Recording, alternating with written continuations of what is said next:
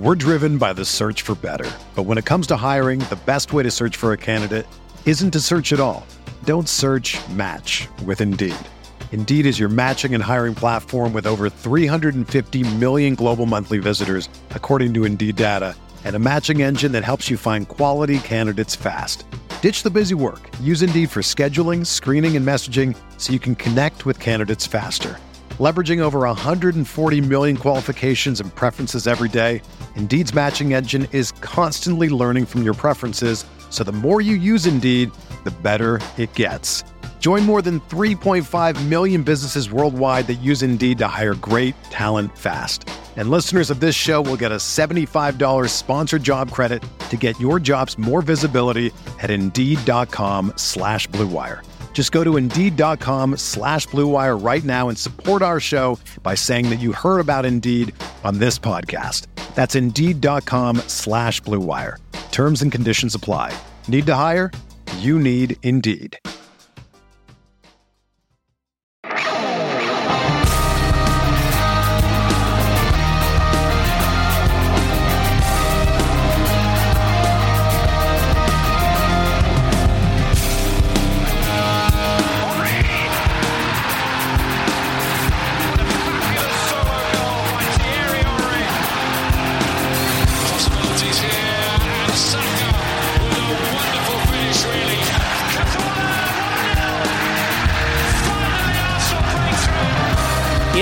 For us to find out how wrong we can be. This is the Arsenal Vision post match podcast. My name is Alex Smith. You can block me on Twitter Yankee Gunner, and welcome to season six of the Arsenal Vision post match podcast. And it is my absolute great pleasure to have you here.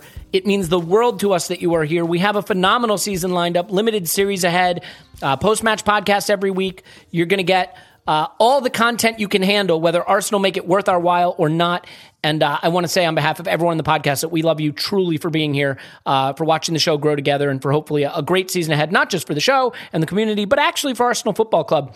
The song you heard on the way in came from Roxy Arms Harris. There will be a new song every season. So if you hate this song, there'll be a new one next season. In fact, it's exactly like Arsenal Football Club. There's a new season every season. So if you hate the one that you just had, hope for a better one next season. But that's the one you're getting for now. And I love it. And I am thrilled to pieces to have the full boat here ready to give you predictions that we will literally put in ink, digital ink, that is, and have available all season of you. Last season, our predictions were up. Those will get taken down, replaced with these. So if you want to see how wrong we were last season, you're running out of time to do it, but you will be able to see how wrong we are this season. And here to be wrong with me today is Clive. You can find him on Twitter Clive PFC. Hello, Clive. Hello, hello. And Paul, you can find him on Twitter Pause My Pencil. Paul. Woohoo! Six seasons of Arsenal Vision uh, preseason predictions. Six seasons. And Tim, you can find him on Twitter. It's Roberto. Hello, Tim.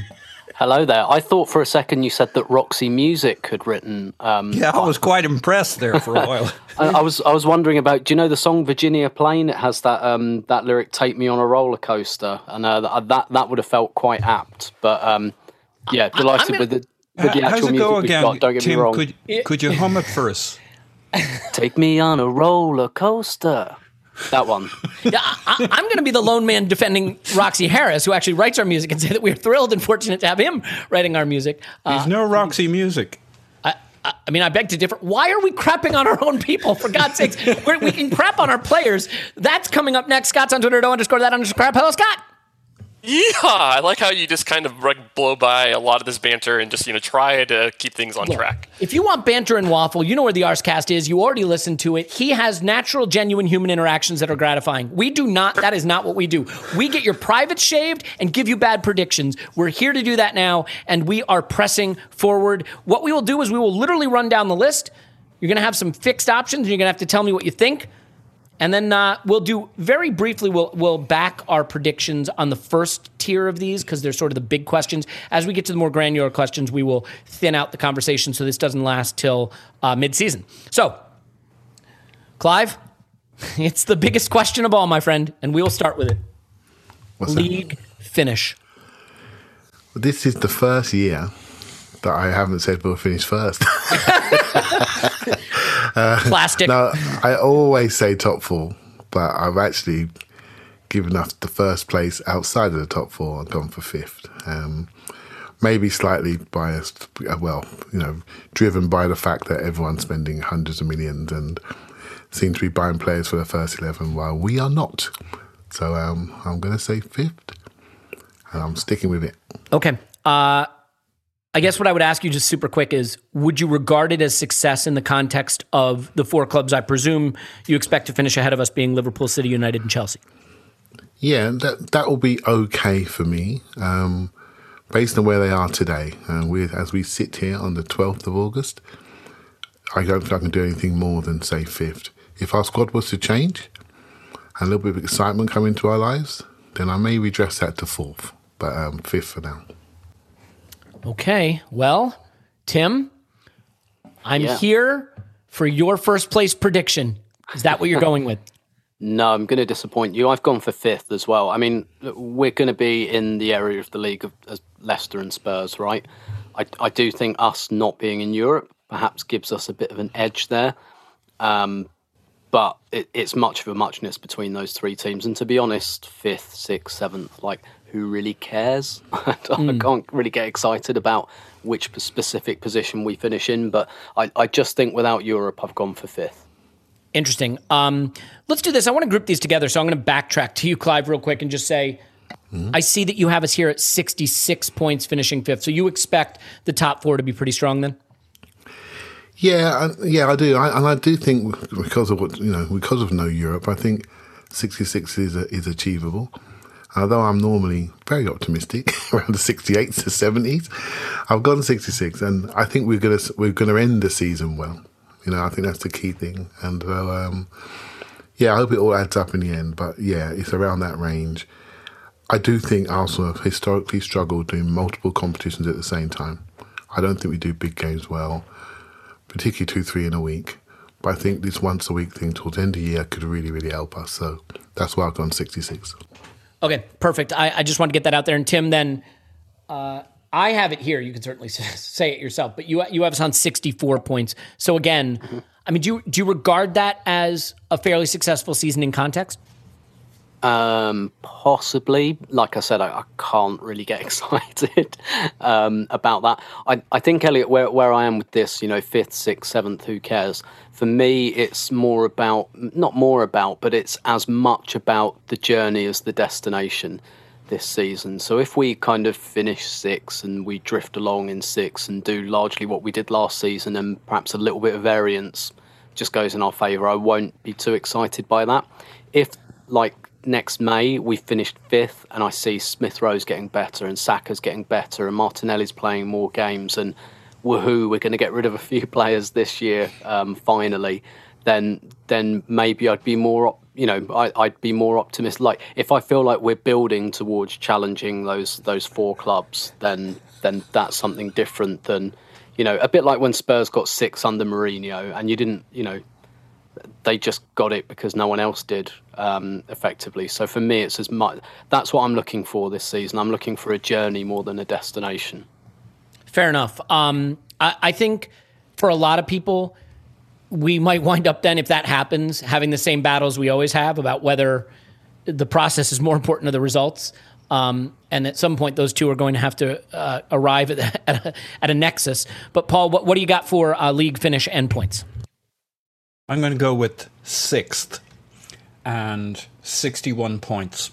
I think we should get fifth. I just don't think we will. Uh, I think, like other teams do league finishes too, I think Leicester City is just better prepared going into this season than we are, for example. Um, I think it's going to be m- a tougher season, a more competitive season all round, including for the top four against the other top 10, 11, 12, your Villas, your Leeds, um, maybe not your Evertons, maybe your Evertons will be stronger than they were last season.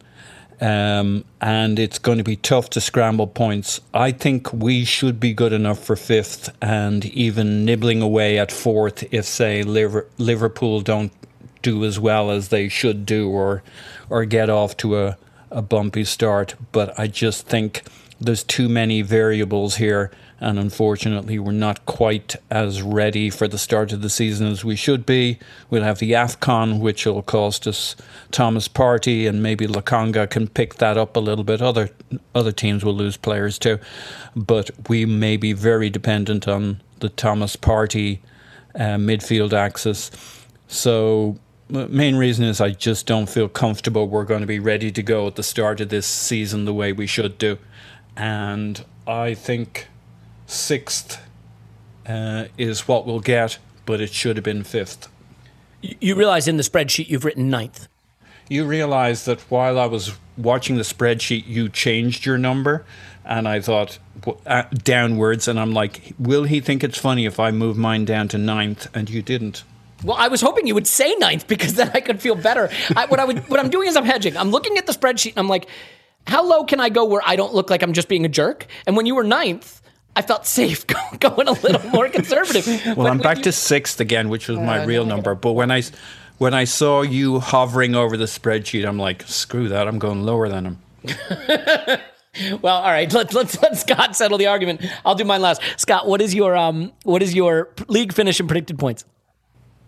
So I've got us at fifth with 64 points, but I think when you kind of look at things, there's obviously there's a tier where Manchester City is the best team, and then I think that second through fourth is about all about the same. So I think you got you know Manchester United, Liverpool, Chelsea, all about that same level for me, um, and then I think fifth through seventh are all about that same level. So I wouldn't be surprised if it's anywhere between fifth and seventh. Um, I think we'll be right in the low 60s. Um, maybe if we're we're fortunate, we can get into the high 60s. Um, but I think that's about perfect for, for where we're going to be. Um, to me, I think the you know success is really let's see this as a consolidating our position you know situation. You know, try to be able to actually see progress for where we want to go for next year. Be able to hopefully get back into Europe. And, and you know make this a stepping stone season for next year where we're fighting to be in the top four. I think that's kind of where I see this one going. I think that's fair. I yeah, I'll stick with my guns. I I I have a sixth on sixty one points, and I really really labored over this one because the part of me where hope springs eternal says fifth with a chance for fourth if one of the top four falter. But I just look at the squad right now, and I can only make this judgment right now, and I say we are currently not better in the first 11 than we were last season. And we start the season without Partey, so arguably worse. Uh, we don't have an Odegaard, so worse. Ceballos, you know, most people didn't like him, but he was in the squad. He's not in the squad anymore. We added Ben White and replaced David Luiz. And while I think Ben White may be an upgrade defensively over David Luiz at this point in his career, I certainly think David Luiz, as a passer and a progressive ball player, is as good as what Ben White can bring. So I have to look at it and say, do I think that we are better? The arguments for us being better as the squad is currently constructed would be incremental improvement in the young players Smith Rowe, Saka, Martinelli. But Saka and Martinelli have just joined us, so they may get off to a slower start. The arguments for us being worse are the elimination of players like Odegaard and the aging of some of the players that are critical. I think Xhaka had maybe his best season ever for us last season. Can he repeat that, or will we see the Xhaka that has been more frequently criticized? Uh, Aubameyang, Lacazette, obviously they're not getting any younger, as we know. Willian is being ground into dust as we speak. So those are questions. I think at right back we have four, but not one. So there's there's a lot of questions, and many of them may get answered between now and September 1st and change the way I feel about this. The interesting thing is 61 points would not have gotten us top six last season, but last season had a pretty high point total for those top finishers. I think we might see something a little more representative of what it's been in the past, and I think 61 will be good enough for sixth. I think if you ask me range of outcomes, I would say that finishing fifth, sixth, seventh, and eighth all feel equally plausible to me 25, 25, 25, 25%. So if we finish eighth, it won't shock me. If we finish fifth, it won't shock me. Lower or higher would be a surprise in my view. So the goal then is to, to finish in the top part of that range of outcomes. Somebody has to has feels like they need to argue with me about that. Who was it? I was just thinking actually, it's actually. I'm not sure if it's sad or or or do we just all recognise where we are as a squad. I spoke to a, a, a director of football at a proper club, a professional club once, and he said that they split a squad up into three sections, right? So, thriving, striving, and surviving, right? So, the thriving is the top third, the striving the middle third, surviving the bottom third. We've got far too many trying to survive at the club, and that's the issue that's blocking us to, from adding people who can make the club thrive in the top third. When you look at Manchester United, they just bought a couple of players, about to buy a couple of players. They're in the top third of their squad. That's what you do in recruitment. You always put people in the top third of your squad, and so your bottom third fall out, and you lift your levels.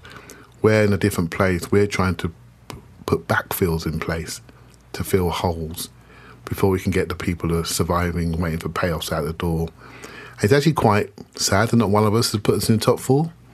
I think it's indicative of where we are, and there's no real debate. And it's, uh, I think it's a bit of a shame, really, but at least we're being realistic. So it is Yeah. what it is. I I mean, the fact is, it doesn't make you a better fan to say we're going to finish top four and set an expectation that doesn't look fair to the squad we've assembled. Doesn't be, wouldn't be fair to the manager at this point. I I think you you listed the three categories. I think it's worth pointing out not every club works like that, Clive. The thriving, striving, and surviving. I mean.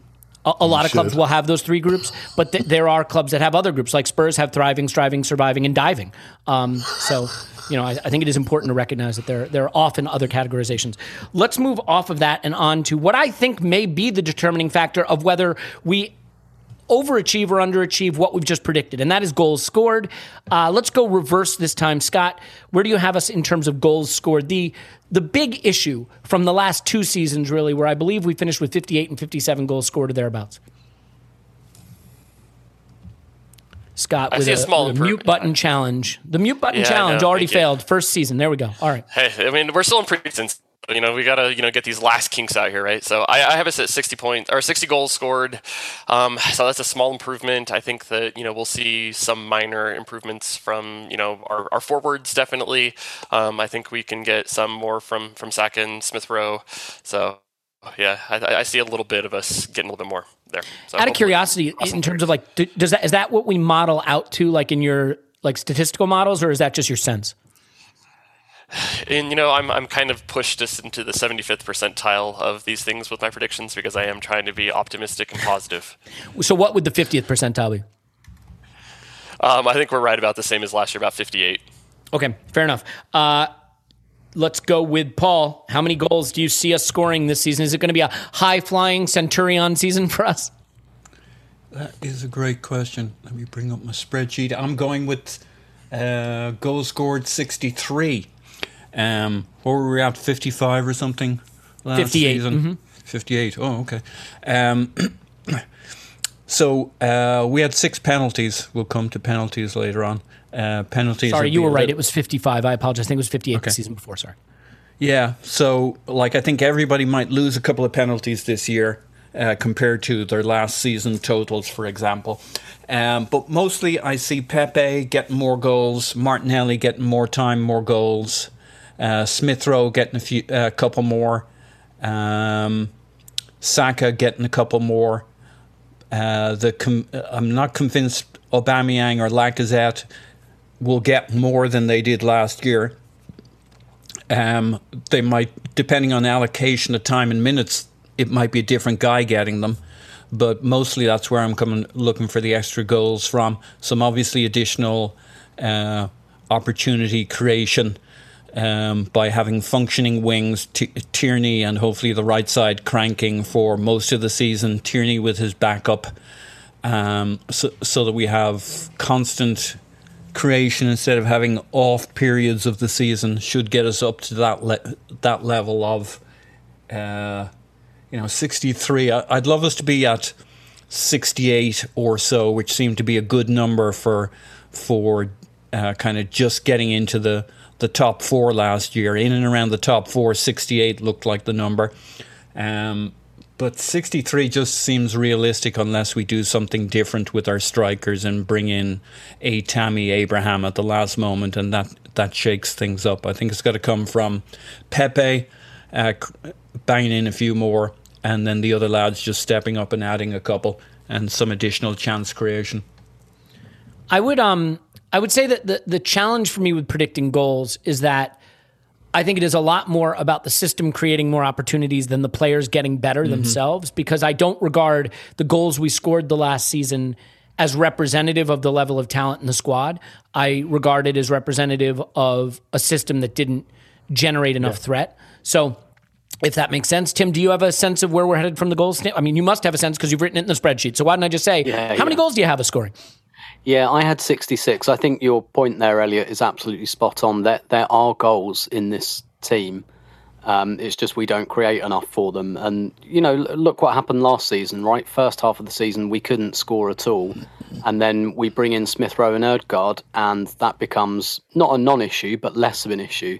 That wasn't because Smith Rowe and Odegaard were scoring goals, right? It was because it improved our creative game, and voila, all of a sudden we had a bit more threat. Like there's goals in Lacazette, Pepe, and Aubameyang. I've gone for 66, which I think is admittedly probably the most optimistic outlook. I'll, I'll give you my rationale. I think Saka will score more. I think Smith Rowe will score more. Um, I think Aubameyang will score more, not loads more, but more. Um, and I'm going on the idea that Martinelli is going to be fit all season. Now, admittedly, um, any one of these guys could get injured and be out for the season, and then you lose those goals. I think that's slightly less likely without Europe. Um, with fewer games, I'm kind of expecting, perhaps foolishly, fewer injuries. So I do think a lot of those guys will get a lot of minutes.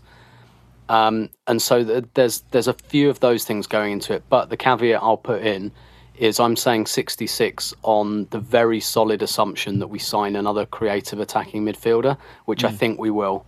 Uh, I've always felt that that would sh- shake out in the last week of the window, and I think Arsenal have always felt that too.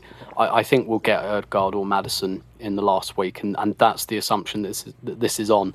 If we don't, then I would revise that right down by seven or eight goals um, at least. So I'm doing this on the proviso that there are goals in the team, there are a couple of guys who can score more, but we need to kind of buttress our creative game a little bit. Yeah, and I think I totally agree that we need that player to come in. I still think that that player coming in. I mean, we had Odegaard last season; he was in and out of the team, and only for half the season. And the attack did improve, but we still know that it didn't improve to the level it probably needs to. So maybe a little from column A, a little from column B. Clive, what what do you have in terms of goals scored this season? Yeah, yeah, I had 66. Um, for a lot, much of the reasons that Tim and Paul have spoken to already. Um, I do think there's opportunities. We, when people say about the system uh, I, and talent, I sort of I grit my grind my teeth a little bit. I think we overrate our talent, but I think there's more we can do with the mobility and rotation of our talent up front. I think um, I'd like to see a bit more freedom of movement. That's the thing for me. If we were to buy into that a little bit more, buy into a, a pressing game, which it's hard to see in preseason that you can do once the, once the league starts. You don't really over press in pre-season. You, you just don't. But when the league starts, you can do that. And I think we're going to play. In, we're going to play in people's halves a lot more. That's you can sense that just from watching the pre-season that we're trying to do that. So if we do that, I think the goals will go up naturally, and obviously the ages of our young players, the ones that we all love, and all our dreams are in, they're only going to go one way regarding to improvement and scoring and finishing and creating. So you put all that together with the hopefully one or two signings that we are dreaming of, I think we're going to go upwards you know, by ten or so goals. And, uh, and see where that takes us. I think it will cost us at the back door. So I mean that's why the points are not where they could be. But yeah, 66 ish, that, that's fine for me, and that'll be good. Yeah, I mean, I, I think I, I would regard that as a big success, given that we're coming off, and I want to clarify 55 last season, 56 the season before. I am going to go with 57 this season. I mean, it's an improvement. I don't. I don't see the system improving enough to create the volume of chances we need, and I don't think we have players. You know, I think Aubameyang is still fine, but maybe not elite. I think Lacazette is not an elite goal scorer. I think Bukayo Saka is an extraordinary player who is never going to be an elite goal scorer. I don't think that's his superpower, and I don't think it needs to be. Uh, I think Smith Rowe has some end product, but not elite end product. And I look at Arsenal and I say, when have we ever really hit the goals tallies we needed when we didn't have someone who was really that dominant scorer, that dominant player up front. And I don't know that we have that right now. Now, we may go into the market and get a striker who can get 20 goals this season. That changes a lot. But if we think Oba's a now a 14 or 15 goal guy, and Lacazette's a nine or a 10 goal guy, and Sack is a six or seven, and, and Smith Rowe is a six or a seven, and Martinelli, you know, he's not going to play a ton, maybe he'll be a five or six. Uh, you just do the math and you don't come out at the number of goals we need unless the system changes enough where Arsenal start creating tons and tons of chances. And that could happen. But it was 56, 56 two seasons ago. It was 55 last season. And the attacking talent hasn't improved enough to overcome what I regard as a system that does not have a solution for creating enough chances yet. I think this goes hand in hand with Arteta's job on the line this season, right? Because wherever we finish, top four notwithstanding, getting a lot of goals and being a better attacking team will go a long way to people having their concerns about him allayed, and the opposite will do the opposite. So I'll go with 57 goals, a small improvement, maybe a slightly better attack offset by the attacking players who we rely on for goals sort of aging out of their best years. I don't know. I hope I'm wrong about it. I mean, I'd love to watch some exciting attacking football. I think something has to change for that to come to pass. But that's okay. Maybe our new identity is defensive football. So, Clive, how many goals are we going to concede? I've gone, I've gone forty. I am not very good at prediction stuff. I've gone forty, and uh, and I'm not sure how many we conceded last year, so I just put forty down, and that, there's nothing behind it apart from the fact that I think we got, a, I think we got a better first defensive pairing potentially, but we're yet to see it. And uh, I'd like to see a different player playing at right back, and I'm hoping that all happens. By the way, we only conceded 39 last season, so 40 is pretty darn okay, close. That's cool. that's cool. So yeah, 40. I, I say 40, and, um, and, go from there. So yeah, i am not too worried about that really. I think the midfield look. How can we be, be much different? The midfield looks the same. Most of the defenders look the same, apart from one new guy, and um, the way we play looks very much the same. So really, we should put the same numbers down as last year. But um, but yeah, I've just gone for 40. Um, okay. I mean, I don't it's it's so hard with defending because again, I think it's system oriented, and if we are going to try to score more, we may have to concede more. I mean, three seasons ago when we were back in the seventy ish range, I think, uh, yeah, seventy three goals scored, we had fifty one conceded, right? So there there's a give and a take there when when you go to try to be more attacking, and and we may see some of that. Tim, what do you have for goals conceded? I have uh, forty four. Um, I I think the defense will maybe be broadly the same. I do think there was a little bit of there. Like I didn't look at us last season and think we're the third best defense in the league. I do I do mm. think there were other reasons behind that. I think in trying to get better in attack, we will inevitably concede maybe a few more goals, particularly if we're playing a slightly higher line. So.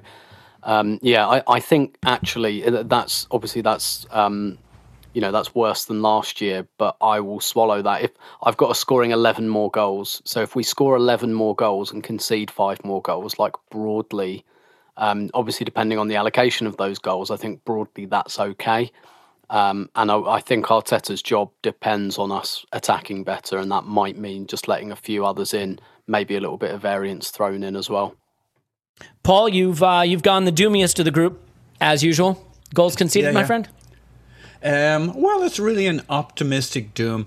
Uh, I'm with Tim. We're going to attack more. We're going to play with a, a little higher line. Uh, ben White is not the most aerially gifted uh, centre back on the planet. He will make up for it uh, in other areas. I'm I'm very happy that we have him and the way we'll play.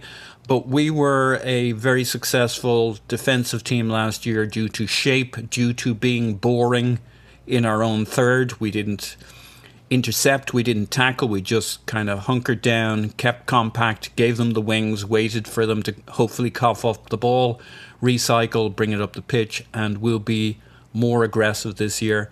And I think we might be a little surprised just how much weaker we are defensively when we open it up a little bit. Um, and but the gain will be on the the goals for, so I'm all for it. But I think we will see our defensive frailties exposed a lot more because I don't think, in large part, like we didn't concede a lot of stupid goals for the most part. I know we think we had clown shoes on, but we didn't give away penalties. We didn't give away. Uh, we gave away a few stupid own goals, but well, we didn't give anything up on set pieces, and in the preseason that looks yeah. set to change. yeah, so maybe we'll hold the set pieces thing. That's an or- arguably an organizational thing. I just think we're gonna we're going to twist the, the risk reward thing, and we'll we'll realize we had some frailties that weren't as apparent last year. So yeah, forty five. I have 45 as well, I will just say. So I, I will just use all of Paul's answers. Um, I think it, if we do a little worse on set pieces, and when we come to my flop of the season, this will sort of help explain itself. I, I think there will be a, a bit of a fallback in goals. And I also think if this high line that we saw in preseason is what we're going to try, it may ultimately bear fruit, but I think it could have some growing pains, um, especially with Chelsea and City, two of the first three games. There could be a, a bit of a heavy toll paid there. Scott, what do you got for goals conceded?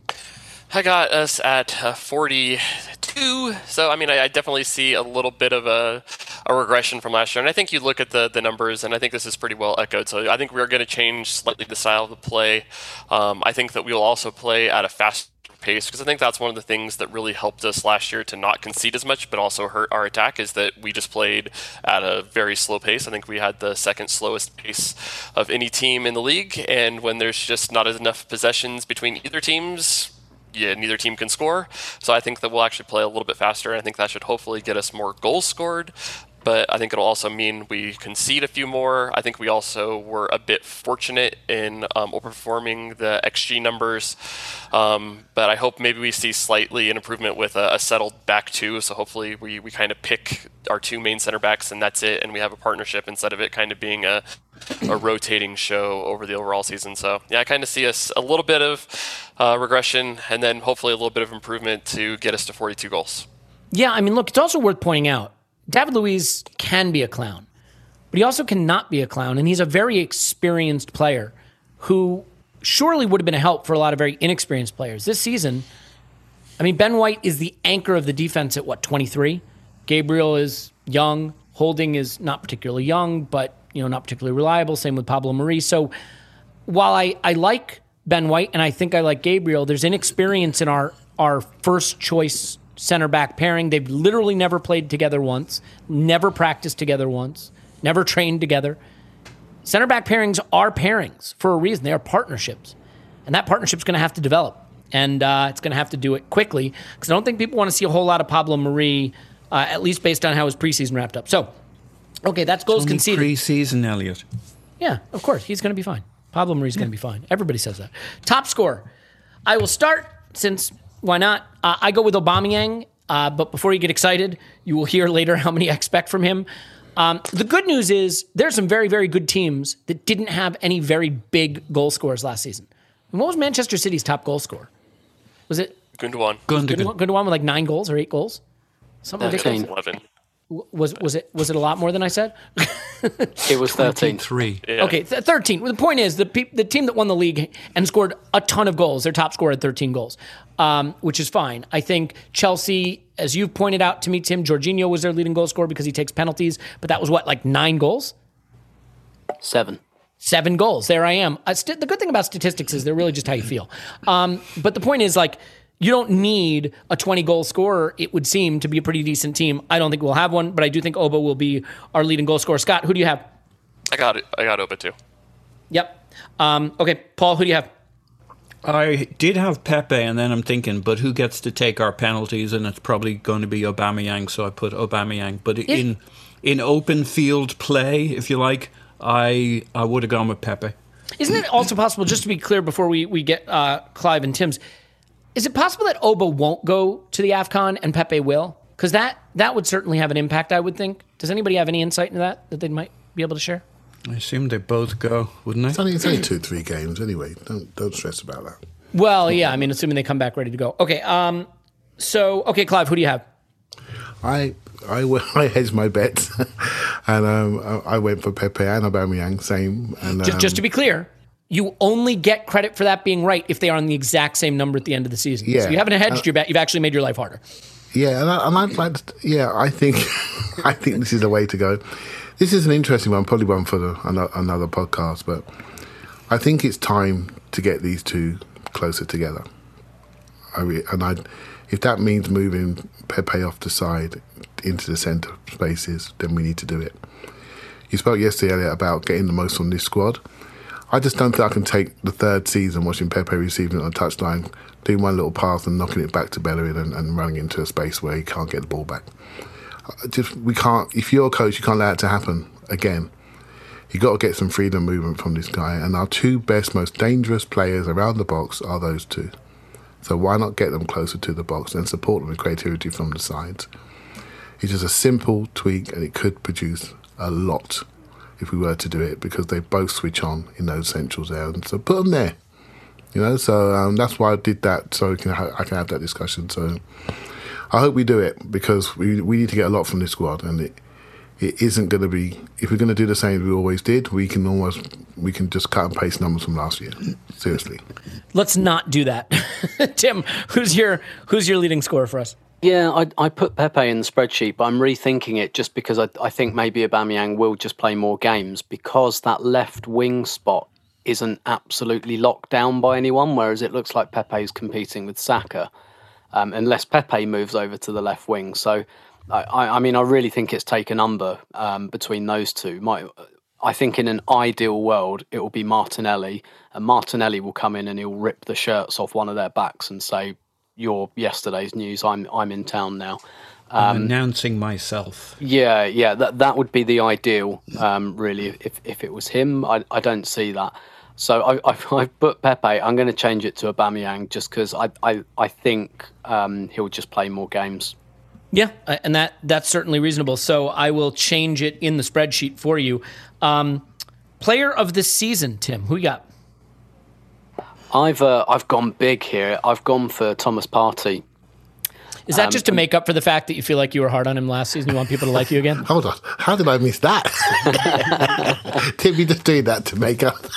So, so here's the thing. So I, I, I think I was like a little bit hard on him last season. I, I, I kind of think justifiably, with the caveats that I think he was good, and that I think there's there's lots to work with there. Obviously, I think this prediction is largely dependent on his fitness. I just think if he plays like 30 games in the Premier League, I do think he'll kill it. I really do. And I think we're crying out for something so much there that everyone will notice it. I really, really do. I think people will go mad for Thomas Partey if he can put those games together. And I really like, I know like people are really bored of Granit Xhaka, and I completely understand. I think Xhaka and Partey looked really good in the second half of last season. I really did. And I think our boredom of Xhaka has, has clouded some of that maybe in our assessment. I, I can see that being a really good partnership. And the way player of the season goes, right, Xhaka's not going to get it because he's been here for five, six years and everyone's bored to the back teeth of him. I think it will be Partey. I do think Partey will have um, he'll have a really good season. And just because it's been a long time since we've had a central midfielder have a really good season, I think everyone will know about it. I just want to be clear, though. We are picking who we think will actually be the player of the season, not who will win the fan vote.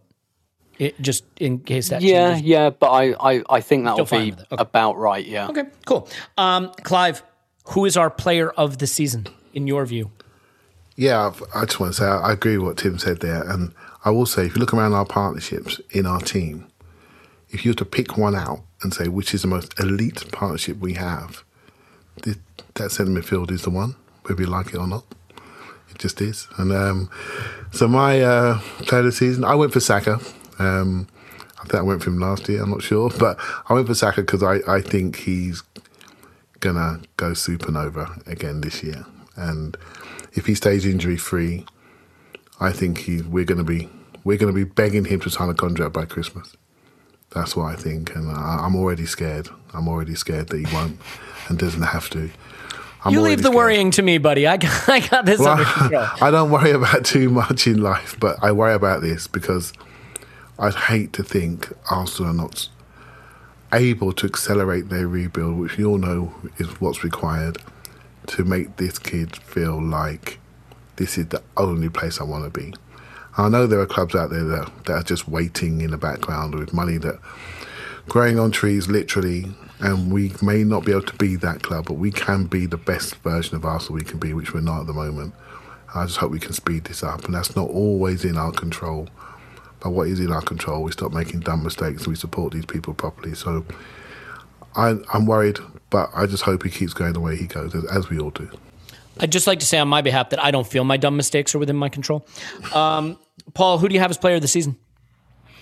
I'm going for Ben, player of the season, White. Um, You mean fifty million pound Ben White is his is his full name, please? Yes, yes, but also player of the season at Leeds and then at Brighton.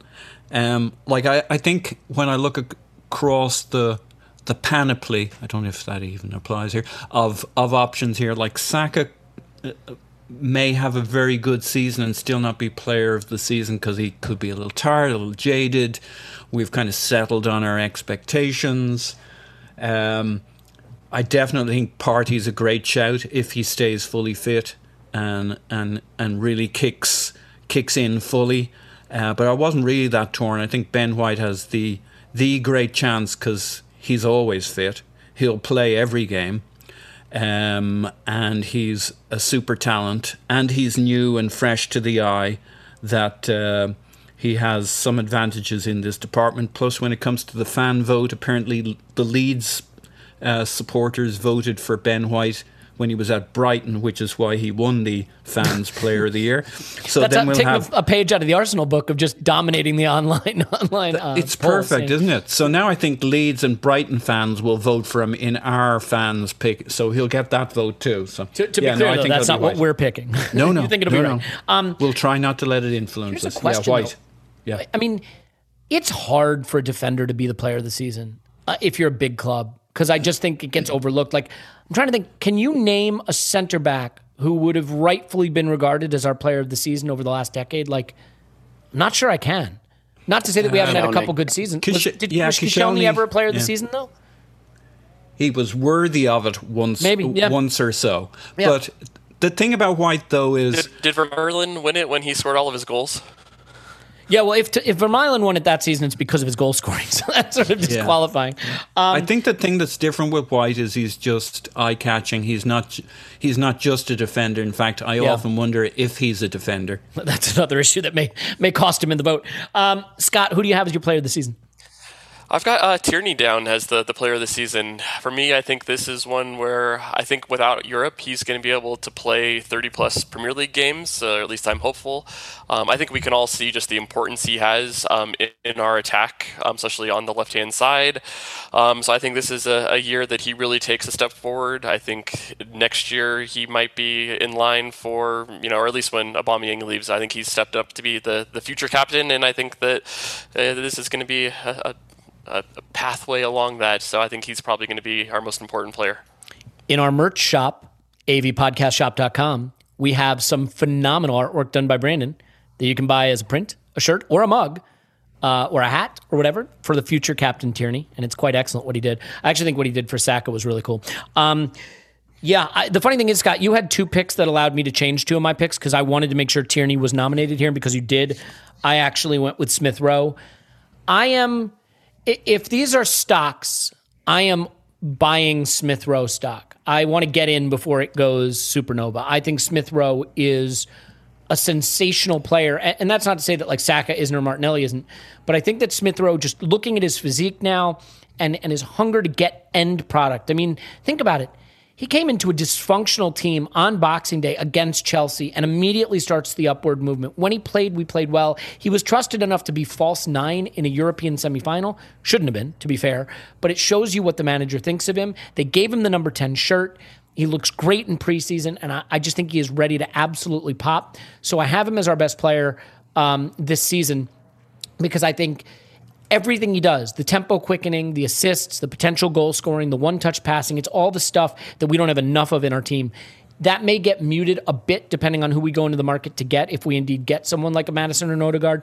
But I still think he will be the kind of guy who just can't be taken out of the team. So I've gone for Smith Rowe, which means we can go for the more fun category of flop of the season. And I'll start. We can whip around the other direction.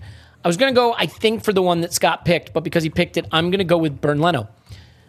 Part of the reason I think we might concede more goals is because I think Bernd Leno might be worse. And you just look at it, he's had a weird preseason. He, I don't know if he's totally wants to be at Arsenal. We're clearly trying to buy the guy who's going to replace him eventually, uh, if not this season, the next season. It's a club and a player that don't seem to want each other. And he had a few shaky moments last season, and I just wonder if all of this pressure of you know playing out from the back, having to play short, a player who's a little unsettled, can he be? I mean, he's been let's let's call it like it is, our player of the season or a candidate for it two seasons running in terms of some of the saves he's made. I do think he's a bit of a liability with the ball at his feet. And if, if he regresses at all, if his desire to leave the club presents itself at all in less effectiveness or the, the knowledge that we're trying to replace him or a guy we bring in who is sitting there waiting to take his shirt, could we see a problem? And I, I think goalkeeper's an easy flop of the season to pick because they don't have to screw up too many times for it to hurt you really, really badly.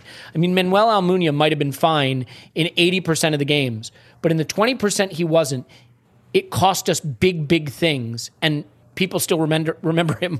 Uh, I would say not not exactly fondly because of it. So I'll have Bernd Leno as our flop of the season. I hope it doesn't come to pass because the downside of picking the keeper is, unlike any other position, if that position flops, you can't achieve anything because uh, you just can't concede cheap goals. So hopefully, I am wrong about that as I am about most things. Tim, who's your flop of the season?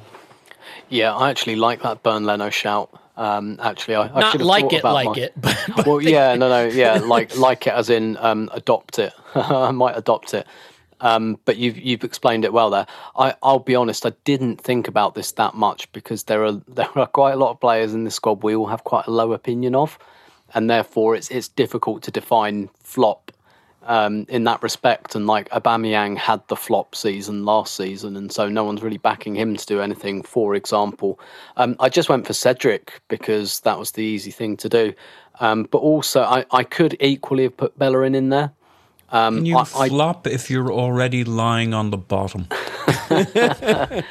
well, I, it's yeah, kind of. I just think so. The reason I think this will get exposed even more as as a terrible, terrible deal um, is I do think that right back might become a bit of an issue next year. Like we're mate, we're we're doing a bit of mate doing mend there at the moment, and we don't know for sure about Chambers.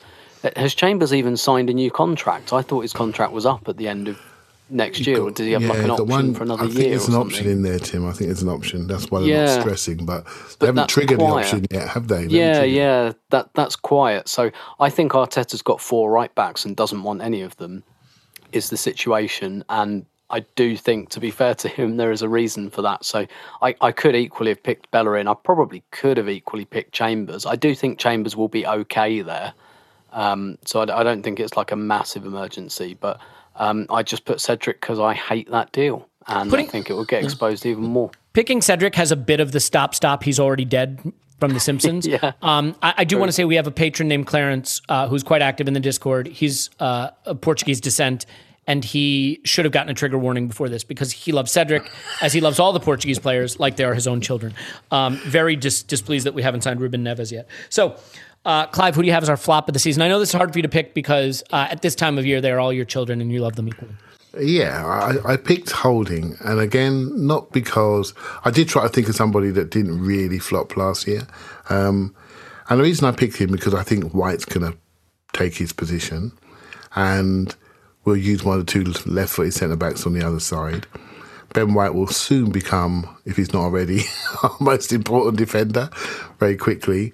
And Holding is a type of player that needs two or three games to get up to speed, and I'm not sure he's going to get it. And when he's not up to speed, he has shockers, and then he suddenly hits his speed and he and he reaches a six and a half out of ten steady standard. If we're against the, if we're under the pump, he's he's really good, right? So, but he needs a series of games, which he got last year, and I don't think he's going to get them this year. I think it's going to take him out of his rhythm and really affect how he plays. So that's why I put him down. I I now cede the floor to the man who returns from the Olympics with gold in mental gymnastics. Paul has picked his top scorer as flop of the season. Go, Paul.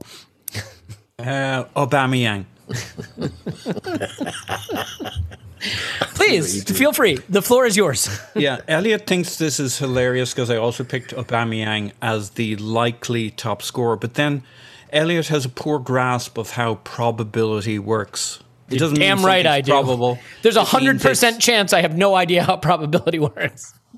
It means it's the least least likely thing. So, uh, Aubameyang is clearly in one or two of the people who could be the top scorer, and you'll take the penalties. Um, but to be a flop, you've got to fall from a height. He's as good a shout as anybody to fall, and both things can be true that he's equally likely. Will it both happen in the same season? No, but does that mean he's not the most likely to be a flop? Not necessarily. Could be 11% chance when everybody else is just 9% chance, but he's a 50 50% chance of being the top scorer. So Can I level with the you? Does- logic. uh, I- I, I- I have a quick question for, for Paul here. So, does your flop rating was it off of what you're kind of imagining what his career heights were, or what he was last year? Well, here's my definition of a flop. At the end of the season, people say, man, he really flopped Agreed. this season. Yep. So I want to I want to tell you something, Paul. You'll be shocked to hear this. Hmm? I think Aubameyang's a fantastic shout, and I think your intellectual argument for him being top scorer and flop works perfectly for me because ultimately, if you're three hundred thousand pound a week striker gets you 12 goals and finishes as top scorer, no one's going to go job done. No one's going to say way to go, buddy. The fact is, Aubameyang is also a player who, if he's not scoring, I think most of us regard him as not doing a hell of a lot else. So if Aubameyang finishes with 12 goals, you can pretty well bet that he's had a bad season by most metrics and could still wind up top scorer. So I, I think it's a uh, and really, look, really look at the possibilities here. We might get another striker this window. That's not going to help him to have the world's greatest season necessarily. Lacazette may be the man in form. Um, Pepe may kick on. Martinelli, like there's all sorts of people nibbling at his heels. He could very easily uh, have an underwhelming season. And while we gave him a pass last season for all sorts of reasons, the difficulty, like he does that season again or worse, he's a flop. Where was Uh, this and- lucid argumentation when you were screaming at me when I said we shouldn't re-sign him? But I was against re-signing. No, I know it's a joke. Um, I just need I Good. needed the help. Um, Scott, your flop of the season is one that I have some sympathy for. Go ahead. Yeah, so I mean, I, I did have some troubles kind of coming to this because I don't want anybody on our team to be bad. I mean, as, as much as you know, I dislike some of our players. I, I'd like all of them to do well for Arsenal because. oh, I for mean, if God's sake, Scott, grow a pair. Yeah, come on. All right, I, I picked So Granit so that we can as my them. flop of the season. yes, so I did pick Granit Xhaka as my flop of the season. Um, I guess my reasoning behind it is that I think that last year was probably the peak of Granit Xhaka.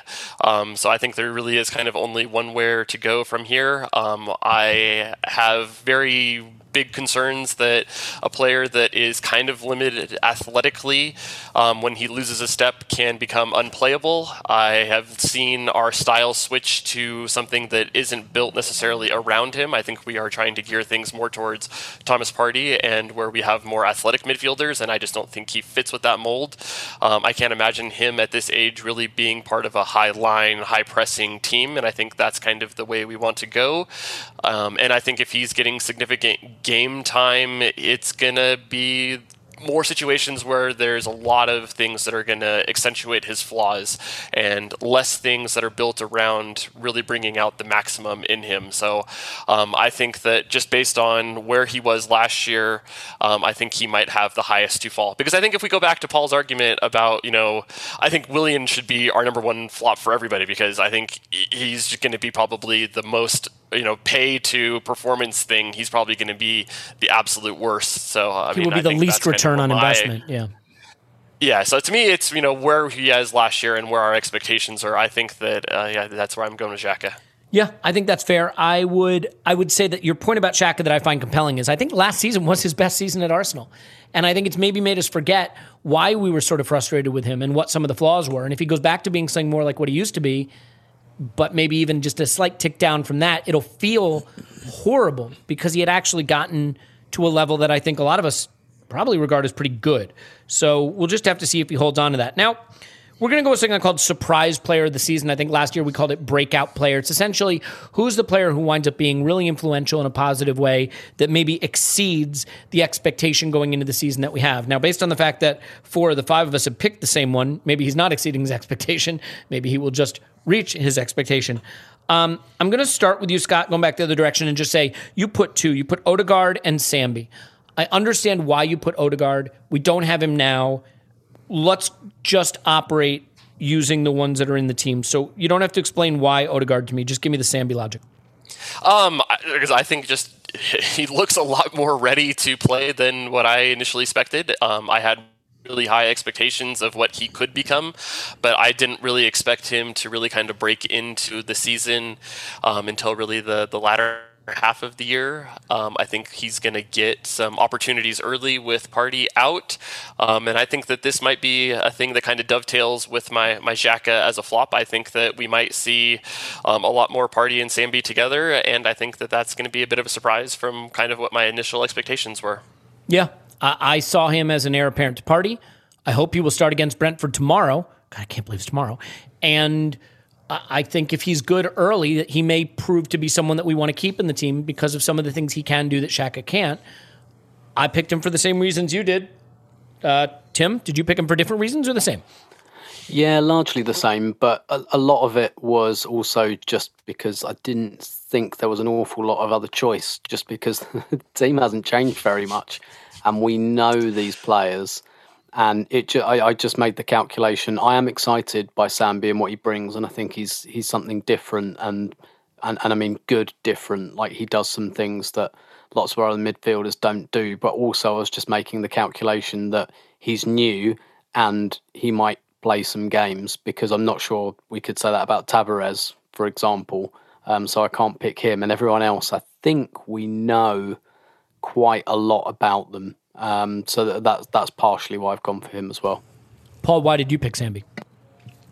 Yeah, look, based on preseason and based on the bit we know about him, he's played quite a bit at a reasonable level uh, uh, for Anderlecht. He looks ready, and I think he's going to get a really good look in between the start of the season, AFCON, and maybe Thomas Partey having the occasional nig- niggles tragically. I also think that's why I'm not. I I don't buy Scott's flop of the year. I think Sambi and Partey insulate Xhaka from the risk. He mightn't have as good a year, but I think that should insulate him from being an actual flop. With either of those two guys, we've a functioning midfield, which will then make Sambi look like a bit of a hero too. Because now it's one thing to be good when every when all around you sucks, but it actually we're fu- functioning because of him. That's why I think he can be eye catching here.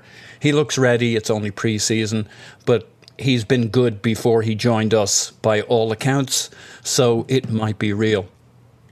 I, yeah, I, I think my only pushback slightly on the insulating Xhaka thing is I think Xhaka is so nailed down as a first choice guy that for Sambi and Partey to develop into a partnership that would start a lot of games, Xhaka would have to tail off to a I level think you where Arteta felt he- misunderstood. Oh, okay, though, like it'd be Sambi and Xhaka or Partey and Xhaka. Was that Yeah. I, I see, yeah, I see what you meant. I, when you said insulate, I thought you meant in the sense that he might play instead of him in some cases. But I see. Okay. Um, so, Clive, your surprise player of the season is an interesting one because if you wind up being right, there are two things that I believe will be true. One, I will become one of Arteta's biggest fans. Uh, two, I think our season will be a lot better than I suspect. I think it is a little bit of a litmus test because I think one of the challenges of this whole season for Arteta is to find a way to get this player as much playing time as he can. And your breakout player is uh, Martinelli. And I think, I don't think, obviously, he's had a stalling year. And he was, again, he was just coming back into form. He's done the Olympics, he's kept training, and he's come straight back in. So he's fit, ready to go. Um, we, he's not overplayed because we were very cautious with him post Christmas when he tweaked his knee in the Man City warm up. So I think, like we all do, we all are hopeful for him. But I, I just got a feeling that he's gonna he's gonna transform us a little bit up there. And there's so much desire in this player to succeed that eventually you can't stop it. Do you know what I mean? And I think this is his time now. This is his year. I think there's too many goals, there's too many assists, there's too many correct decisions, there's too much high pressure intensity, there's too much pressing, there's too much to sit it on the sideline and give it 12 minutes at the end of a game. And if he gets more starts in the right games, I think he can build a level of confidence and maybe transform how we look up there. And so, yeah, I've, I've got lots of favourite players in those areas. So I'm not trying to pick a team. I just think energy is going to be our friend this year. We're going to play in other people's halves. And I think he's got a lot of that. And so I see him as being one of the biggest improvements of the front of the front kids that we know and love already. Yeah, I, there's a lot of people that just feel like Arteta doesn't like Martinelli. And I think one thing we have to accept, and I need to remind myself of this as well a meniscus tear is a major injury at a young age. You have to be really careful with it. He was only even eligible to come back and start playing in late December, early January, really. And I remember I said on this podcast, my big fear is that Arteta needs a lifeline and will overplay Martinelli coming back from meniscus tear. He didn't. He shouldn't get ripped for that. He should get praised for it. And he's been effusive in his praise of him. It may be the case that Arteta wants to use Martinelli more than any of us realize. Now, I do wonder if we could have maybe kept him from going to the Olympics, but that's you know it's emotional, it's political, it's a little bit different. The I fact that's good is, for him. I think yeah, it's good for him that experience. I think. Well, Tim may know more, but you know, in Brazil, that's a big thing, right? And he's part of that squad, so I think it's scored a great, penalty, won a gold medal. Yeah, I think it's great for his um, mentality. He's a winner, so there you go. Yeah, so so I mean, we we may be a little off base, and the fact is, I think if he plays a lot, I think he is someone who, you know, and I realize I've gotten it wrong with young players in the past. I- think he has the ability to really be elite quickly with his end product, and it's something we desperately need. So here's what we'll do. We're going to take a break, and in part two, we're going to rapid fire some over unders on numbers and scenarios. And we'll, we'll go rapid fire through some other things. And at the end of the pod, uh, once I post this, I will upload this spreadsheet so that everyone can keep track of it and laugh at us all season. We have a really, really spicy question buried in the part two section, though. So you'll, uh, you'll not want to miss that. So we'll take a break. We'll come back with the spicy over under stuff after this. Stay with us. There's a specialist for just about everything, right? When my car breaks down, I go to a mechanic. When there's a problem with my shower, I call a plumber. When I shower. So when you want to get your uneven, crooked teeth fixed, you see an orthodontist. They're the specialists. And that's what sets Candid, the invisible, comfortable, and removable aligners above the rest. While poorly reviewed or insanely priced clear aligner companies use general dentists, Candid only works with orthodontists. And with Candid, the same orthodontist who created your plan is with you from start to finish, so you never have to wonder how you're doing. Your treatment is prescribed and closely monitored remotely by a licensed orthodontist who's an expert in tooth movement. You can book an appointment at a Candid studio near you or do everything from the comfort and convenience of your own home. The average Candid treatment is just six months. You'll start seeing results way before that, and it costs thousands less than traditional braces. And with your aligner treatment, you'll even get Candid's teeth whitening free. Candid can help you get the straighter, brighter smile you've always wanted. Right now, you can save $75 on your Candid starter kit when you get started from home. Go to candidco.com slash vision and use code VISION. That's candidco.com slash vision, code VISION. candidco.com slash vision, code VISION. Take advantage of this limited time offer to save. Okay, we're back. Uh, just want to remind you that if you do want to uh, support the podcast and sign up for Patreon, we have instant reaction pods after every game, and that will include uh, tomorrow after the Brentford game. We'll have a live stream before the game, so look for that. Uh, you'll see information for that, but it'll be on YouTube, it'll be on Twitch, it'll be on Twitter, I think, you know, all the usual places. And then um, we do have a, a merchandise shop where you can get mugs or shirts or stuff with with Scott saying, which is "Let me check my model." Paul saying, which is "Fuck him," of course. Tim saying, which is "I've just written about that." Clive saying. He's got two. He's in the washing machine now, and it's just football, mate. And mine, of course, is that's why my friends call me Whiskers. We also have stuff for Saka and Tierney and uh, Ben White and Smith Rowe and uh, stuff for, for the podcast generally. So if you want to go there, it's avpodcastshop.com or you can just click the shop link on our website, arsenalvisionpodcast.com. Okay, enough of that. For over under, you guys, what I'd like to do is I'll, I'll post the numbers on the spreadsheet feel free to to just give the over under now if you want to. We don't need to dive into too many of these. I think if there's ones that are really interesting, I'll stop and we can kind of have a conversation about it. But let's just zip through over under Aubameyang 16.5 goals. I have under 13. Tim, what do you got? Under 14. Clive, Under, what did I say, 12? 12. Yeah. Optimist. Paul, Under 13. damn flop. Scott, Under 15.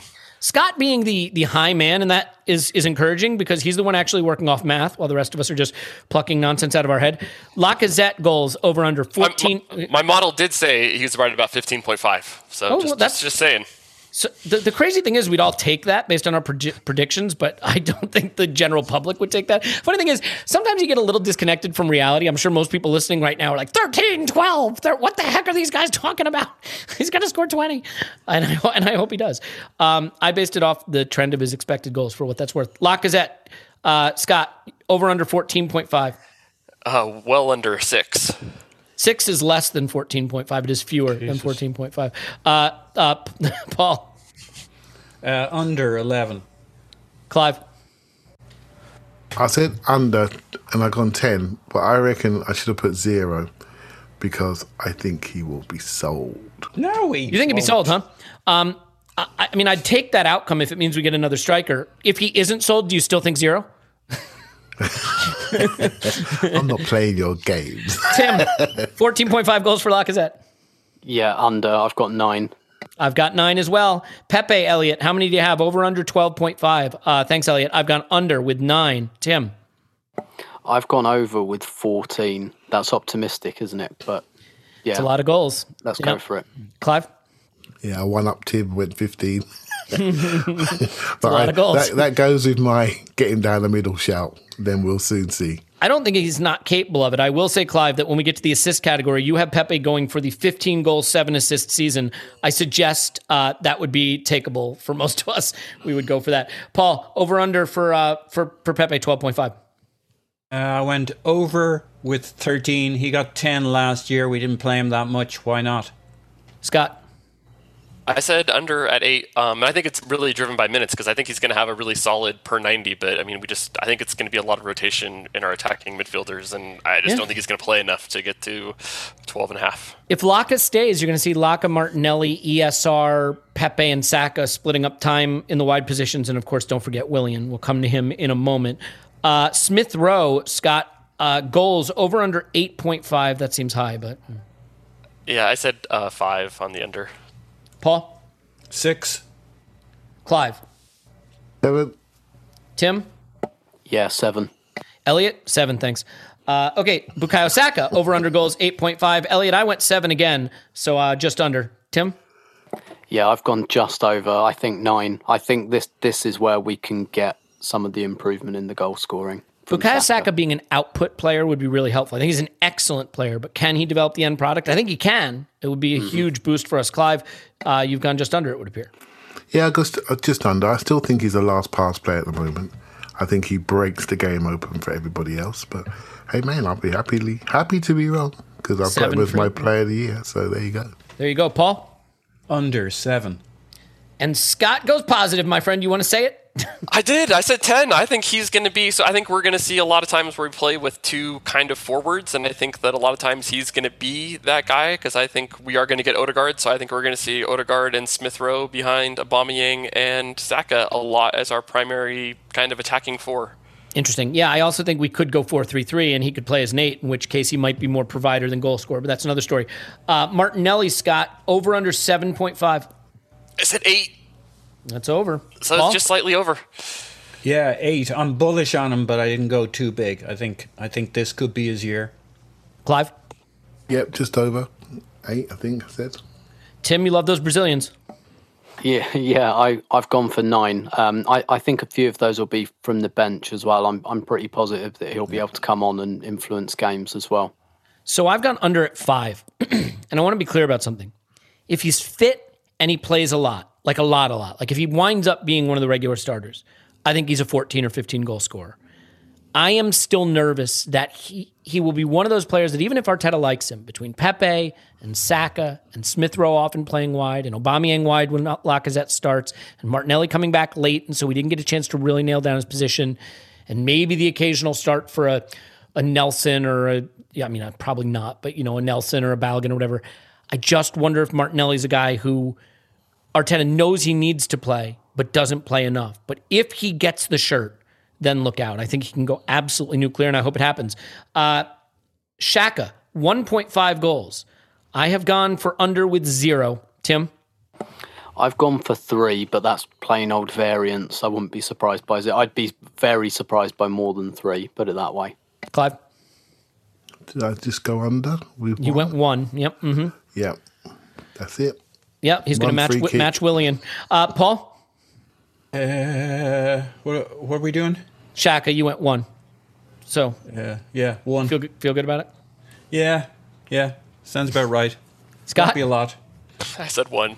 All right. He's gonna have one. He's got one Thunder Blast in him. So. Thunder Bastard. Thomas Partey, goals 1.5. Scott, I said zero. I think you'll hit the target like three times this do year. me bastard. Paul, Paul, Uh, three. Lord knows he'll keep plugging away. He's going to get forward. Uh, assuming he plays plenty, he'll get a couple. Uh, he won't stop till he's got a few. His preseason shooting was a lot more encouraging, and I do think that if he can get forward Well, he hit more, the post off a free kick, didn't he? Yeah, yeah, well. he did. He hit the post twice, I think, in preseason. Look, if he if he gets forward more, he's going to score some goals. I think. I I, I think he Yeah. is too good not to. The question is how we deploy him. Clive. Yep, agreed. I've got him down as yeah, what did I say four? Yeah. I, I just think he's um, I think he's finding his you know himself here. I think he's finding his responsibility. I think he was. I think he tried too hard last year. Well, I, I say that. I heard that from Arteta's lips, saying he tried too hard, and that's how he got injured. I think he felt the responsibility that he was a major purchase, and he wanted to put his cape on, and he hurt himself. And he tried too many shots, tried to do too much. I think he's going to be calmer and much more uh, productive in a calm way. So yeah, four. I'd, I'd even go higher. I'd even go six. Yeah. Well, that that would be a lot of goals. T- t- Tim, over under one point five Yeah. for Partey. I, I went over. I went for four. I, I think. Look, if he keeps shooting from like thirty yards, one of them will go in. But um, I, I, I do think there's a bit more in, in him as well in terms of arriving on the edge of the box and for cutbacks and things like that. I, I, I think three or four, and I've gone for four. Yeah, I mean, I've gone for under with one, but it's like it is sort of variance thing. If he gets forward a little more, I think his shooting's good enough. It could be three. I think it could be two. I think it could be one. I think it's you know it's in that range. It could be zero. It just sort of depends with those central midfielders. Do they find themselves in a position to, to get into goal scoring range and, and shoot from good positions? He's not a free kick taker, so you know it's going to have to be from open play. He's not really a set piece. You know he's not a corner kick header guy. The weird thing for Thomas Partey is I don't think of him as aerially dominant for a pretty big physical guy. So we'll just have to see. All right, assists. Just, to rain on the parade really quick there. So I mean, to get four goals, that's like 60 shots. That is, you know, 0.06 per shot. You know, or XG per shot. So that's why I'm kind of bullet or you know bearish on all this. Fair enough. Um, we, we, look. I don't know if you know this about us, Scott, but we we just want to do this from the heart, man. This is this is what your heart says. That's what we're going for. Um, that's why we're doing it with a spreadsheet. So uh, let's let's go to assists. Uh, Scott, we'll stay with you since you spoke up first. Emil Smith Rowe, seven point five assists. I said eight. That that would be great, wouldn't it? It would be. I think so. That- I think what was our assist leader that. last season? Do we know? Does somebody have it open? I do not have it open. Yes, I do. Willian. Oh, right. That's I- right. Wasn't it like Why didn't I assists? know that off the top of my head? Yeah, yeah. No, that that that is good. The reason I should know that is because there's always that person on Twitter when you criticize Willian who comes with that stat. Um, yeah, me. Touche. Uh, Smith Rowe, uh, seven point five assists. Paul. Uh, yeah, just under seven. I think we underestimate how few goals and assists uh, midfielders generally get, even the good ones, even your Aaron Ramseys, even your. So seven's a good number, and I, I just think the seven and a half is a little high. Yeah. Okay. I mean, that's still a really good number. To your point, uh, Clive. How about you? To where we are now. Smith, Sorry. Smith, sorry, Smith Smith Rowe assists. Uh, eight. Yep, that would be over, A- and I think we would take that certainly. Um, Tim. Yeah, I've gone for eight as well. I think it's in that six to nine range. Um, I agree with Paul on the numbers we usually get from this type of player. Yeah. Um, I, I think eight, and I think that'd be a good number. Yeah, and I picked eight as well. And I just want to point out that between me and Tim and Clive, we've all gone for an, uh, a seven goal, eight assist season for Emil Smith Rowe. Which Certainly really sounds high. like a player of the season candidate to me, doesn't it? Like, it does. That's- James that's- Maddison yeah. is, is nothing like that. No, well, no, he isn't. he was close last year. He was on the goals. He was what? He was eight and four or eight and five or something like that. Are That's a you, lot. question- but- are you questioning my guessing? Are you, Paul? No, no, no. I picked. No. I, s- I went with the same All thing. I went with eight and seven. But my point is, I picked him as player of the season. So I'm saying, if you guys are right with me, and he gets seven goals and eight assists, I think he's probably going to be player of the season. Um, but that's okay. We can get to Bukayo Saka, who's also uh, slated for a huge season, according to our podcast. Uh, I put his assists over under at six point five, and I have him over at seven. Uh, Tim. Yeah, I've I've got him as eight as well. Again, I'd put him in that six to nine range, uh, and I've probably I've I've gone high on a lot of these uh, in that kind of range, so I've gone for eight. Clive. Uh, what did I say? Ten. Yeah. What's wrong with that? We've got Saka, Bukayo Saka. I just don't think you understand. I, I don't think it's a big deal. It's Mikel Arteta's man. He's better That's a than lot. Ozil. Ten's a lot of assists. Ten is Ozilian. It really is. Um, well, in his he's my peak. player of the season, right? Yeah. So yeah, yeah. Well, you've got him going t- t- 10 assists and seven goals. So we would take that, I think. Look, I- I think given some of our player predictions, maybe we needed a top four shout in here somewhere. Uh, Paul, over under 7.5. Uh, pardon me, 6.5. Uh, just over, because like, because he's great and that's kind of his job. So I think seven's doable. I went with seven. Scott, I said eight, and you know, I look at this and think that Saka's probably going to end up the player of the season if he hits my prediction because I have 10 10, goals, and eight assists. I mean, that's pretty damn good. We've got some good. You know what, though, guys? Can we just stop for a second and admire the fact that our academy has produced the kind of players? And I realize we're all Arsenal fans and we're looking at it through Arsenal lenses, but where we realistically are sitting here saying they could get 10 goals and eight assists or seven goals and eight assists. And then we've got a guy in Martinelli that some of us are saying, you know, nine goals, five assists, nine goals, six assists. Like, that's the kind of young talent you need to really move the needle. So it is it is pretty exciting. Let's go to Martinelli. Uh, uh, pardon me, Pepe assists. I said four point five, Scott. I, I went on four because I think it's just it's just a minutes thing for me because I think he's not going to be. I think he's going to be about the same as he had last year, and I think that's just really going to hurt the overall numbers, the hounding numbers. But I think the rate stats are going to be perfectly fine. Mm, yeah, I mean, I the weird thing is, so I don't know, guys, if you know this, but like I looked, I think he had one assist last season. Now the seasons prior to that, he was more assisty. But his his creative numbers, key passes, XA, like all that, were terrible last season. So I didn't know where to set this number. So if you're listening at home and you're thinking, or wherever you listen, you could be listening anywhere, and thinking that number sounds super low. He had one assist last season, so it would be a big improvement. Uh, Paul, what do you got? Over under four point five for Pepe. is a great question. I have uh, I have over. I went with five, marginally over. Look, he couldn't.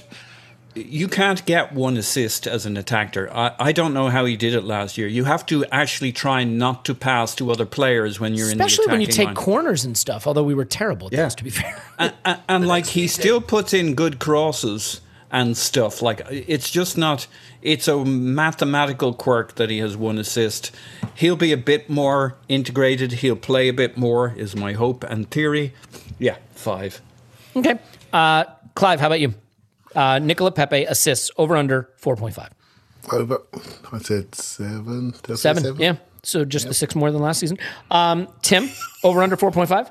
I've gone just under four. I I just don't. I, I agree with Paul on like one assist last season being a bit freaky, but I don't see him as much of an assister. And I think part of the reason he's playing better is because we understand that now. Um, so I'm I'm big on him for goals, but not for assists.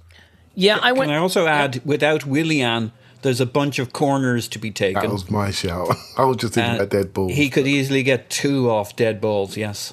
Yeah, I mean, and and it it does look like we're working on set pieces a little differently from an attacking standpoint. Uh, granted, Xhaka getting a headed goal from a corner in preseason.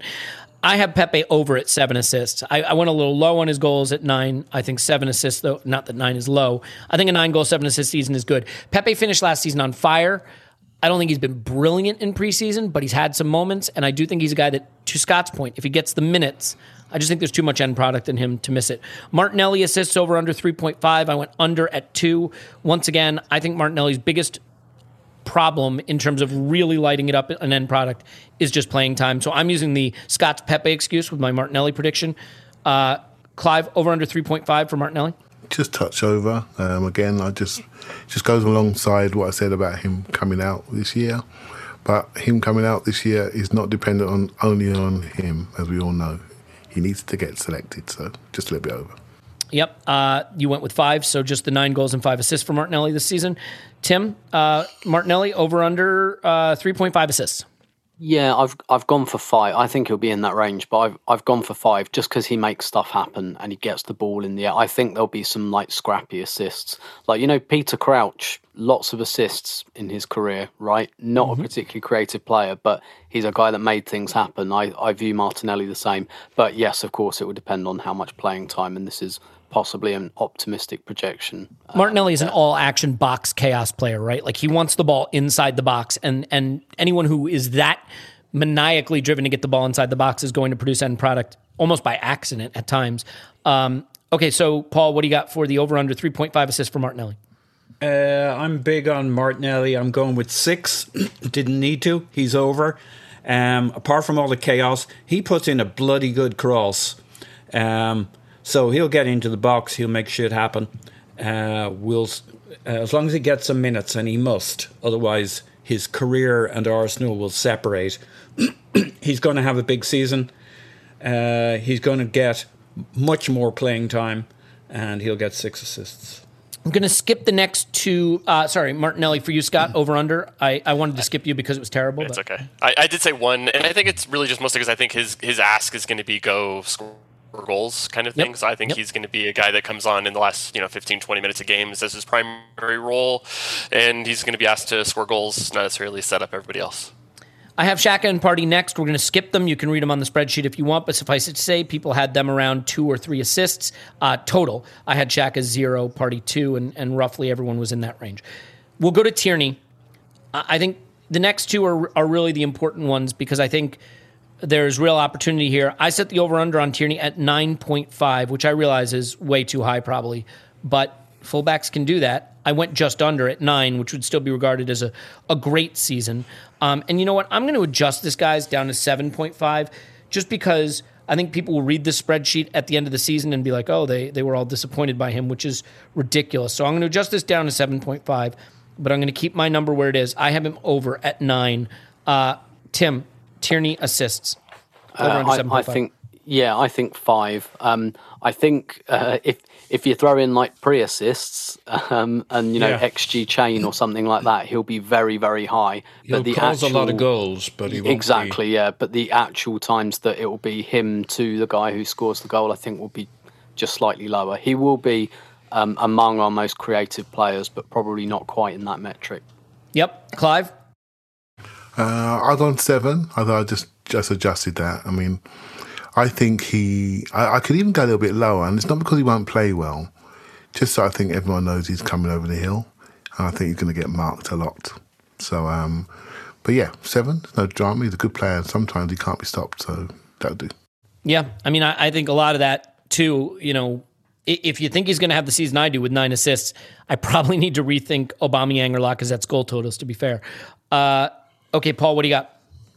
Uh, five, so that's under same logic as Tim's. He'll do a lot of pre-assisting, create a lot of opportunities. Won't necessarily be the assister. The assist. Whose sister will he not be? Out of curiosity. Uh, Chambers, I don't Okay, know. he won't I be Chambers' sister. answer. Okay, uh, Scott, how many for Tierney? I got eight for him, and I, I think that's kind of just looking at. it, I think he's going to be about a one every four games kind of assist person. Um, so I think he might be our main creative guy over on the left, because I think yeah that side's going to be one of the the forwards slash bombing area. So I think it's going to be yeah a good season for him, and I think this is also why he's my player of the season. Yeah, I had to pick a right back, so I picked Chambers, and I had to pick an over under, and I went with four point five assists. Does put in a nice cross. Where do you have him at, Scott? I got three because I think you know the right side's going to be a little bit more reserved. Okay, fair enough. Uh, Paul. Given the uncertainty around who will be doing all the right backing, I went with four, which is still an okay number. Yeah, I think it's a great and number. still the same logic as as with Tierney, which is he still may create a lot. He'll just be pre-assisting quite a bit. See, it's funny. I would say I think he will be less important to our build up and our play generally than Tierney, but I think his good crossing may be enough to snaffle him some assists, even when we're not playing great. Uh, Clive, you're not as big a fan. No, I, I like. I think he's our best right back at the moment for this team. Shall we Hooray. say? So, um, High praise indeed. yeah, but I, but I would shoot them all. Do you know what I mean? So, um, there you go. so, Getting mixed messages there, Clive. so yeah, I, I I I do like Chambers' timing and and what he knows what he's doing. He knows what he is. He knows what he's doing. So he's got three. That's fine. Okay, if if we were allowed to play all four right backs at the same time without it being deducted from our total eleven, I think that could go really well for us. Um, okay, uh, Tim, over under four point five assists for Chambers. Uh, I've gone for three. Um, I, I think that Chambers will be the main right back. I do think that, assuming he stays, Bellerin will, will eat into some of his minutes as well. I think he'll play. Yeah, I've gone for five, and I think it really is as simple as even if he's not playing great, I think the quality of his crosses is enough that if he plays 30 games, I think he can get five assists just by putting in some good crosses and good enough. Okay, we're going to finish now with the miscellaneous section, and I think some of the most important stuff, questions that we have for the season, uh, are in this section. But since we're running sort of long, we won't stop and talk about all of them, uh, just the ones that are important. So we'll start with Martinelli, Premier League starts. Oh, by the way, I should point out these numbers are not all comps numbers. These numbers are are league only numbers. So, um, does that change anybody? Did anybody think I meant all comps? No. Maybe, yeah. I might revise a couple down slightly, but not to be hugely. fair, there's not much comps to play. Like a lot of our No, starters won't play in the League Cup. So if you know if we don't have a great Yeah. FA Cup campaign, you're literally talking about two games. You know, like Yeah, yeah, no, agree. I, I wouldn't revise them too much, but maybe slightly. okay, there's a hedge there if you want. So Pr- Martinelli, Premier Hmm. League starts nine point five over under. Scott, I'll start with you. What do you got? I got nine. I think it's just going to be a numbers game. Yep. Um, what about you, Paul? I'm going big. I think it's a breakout season. This is very high. I'm going with 15. I mean, I don't think it's high love it. enough, candidly. Like, I don't think it's high. If you said to me, who should start 20 games on the left wing for Arsenal in the Premier League, Martinelli Mm-hmm. be my guy. So I, I don't think you've gone big. If he's, like, the funny thing is, Paul, if he's given the chance, I don't think 15 is high. I think 15 is low. I just don't, I don't know how to shake out that. Let me tell you my logic that I haven't thought all the way through, which is there's going to be a shake up in our front line this year. There, we're, Oba, uh, Arteta is not necessarily going to be our manager at the end of the year if we don't make some changes. And I think one of those changes will create the opportunity for Martinelli to be a big factor this year. Shit's going to go down in our front line. Fair enough. Someone's anxious and clicking their pen. Please stop doing that. That was Um, me. Sorry. Okay, okay, you were anxious. Fair. Well, I like I like your prediction. I hope it's right. I hope it's low. Um, when we get to mine, you'll see that I am a doomy bastard once again, as usual. Clive over under nine point five starts for Martinelli in the Premier League. Well, I had 10. I went down. I've gone back to 10. And I'm now thinking, Up and down like the Assyrian Empire. yeah, I, I care little about these numbers, by the way. But I do think if I'm going to back the fact that I think Marte is going to be the breakout, I should have gone higher. So um, although I'm saying 10, I actually think it could be closer to 15, even closer to 20. But there you go. I would I, honestly, you've just made my day. I I, I hope that is what happens. Uh, Tim, what do you got? I've got nine. The reason I've I've gone that low, I guess I agree with you. I'd love it if it was twenty or whatever. I, I think the problem for Martinelli is not his own talent or ability. It's he's very similar to Pepe and Aubameyang, and I, I think that's the problem that Arteta has to grapple with. That Yeah. his his three best goal scorers can't play together. Um, so I- I, yeah. think Martinelli will do a lot of super subbing. Um, but but on the other hand, I agree with you. That left wing spot is open. I really do like who, who's Arsenal's left winger. Like I think it'll end up being Smith Rowe because I think we'll sign Odegaard, but it's it's not nailed down by any means. Well, this is the problem. I think it's a problem Arteta has to solve. I think he likes technical, connective players more than he likes end product monsters, right? I mean, he's learning to like Pepe, but he likes Sak- Saka better. And he might be learning to like Martinelli, but I think he likes Smith Rowe better out on the wing. At some point, you got to have a guy who is an end product monster. And I, I just think Martinelli has the ability to do the thing that we need done the most. But we saw in that was it the Manchester United game where he got subbed at halftime, I believe, because he just wouldn't stand where Arteta wanted him to stand. wasn't you know tactically, positionally what he wants him to be. If he can get on the same page with him, then I think we could be somewhere. I will let you know that I've gone for seven, by the way, and I do think every year, every season, there's that thing that Twitter tears itself apart and everybody's arguing and the Discord is a mess. I'm worried that this season it could be the Martinelli not starting enough debate. I will also say the other thing is Marseille games are not going to be fun for Arsenal Twitter this season with Guendouzi and Saliba there because it's going to be a lot of point scoring and point scoring and arguing. But hopefully, hopefully we're just too caught up with how great Arsenal are playing. Um, can I, can I just Yeah, say please. that the, mm-hmm. the more important metric for Martinelli is appearances rather than starts. I think he's going to get a lot of appearances. He may not start as many as we hope, but if he's Yeah, I'd it, appearing in a lot of games, I think I think he'll be fine. You know, Okay, and I think that's the most important thing. And and that is a fair point. I mean, we, we sometimes forget that substitutions are allowed, as uh, sometimes the coaches do as well. So, Clive, uh, uh, Thomas Partey starts in the Premier League over under thirty point five. I went just under, only because he's got his leg in the boot right now. Um, so I think he's, he's going to pick up your little thing. Well, to be honest, he wasn't in no danger of picking up anything until he got scythed down. Yeah, that, that Right, that's so- not injury prone. That is a bad challenge, right? Like if I, you know, if I take a crowbar to your knee, you're not injury prone. Yeah, and he just got his foot caught under him, and he's and he's done for a month or two. So, yeah, I just I think we need to manage him for certain games, and we've got potential of doing that now with Lokonga being there. So we should sit him before the biggest moment, in the biggest time, and yet towards the last third of the season. So I've just gone for just under 30. 30. Yeah. Okay. Uh, Tim, I realized that this was one I added, so you don't have it written down. But why don't you tell me over under thirty point five starts for Thomas Partey? Just under. I th- uh, no, actually, I picked him as player of the season. I? I'm, I'm going to say just over. I think 31 32. I think it will be in that range.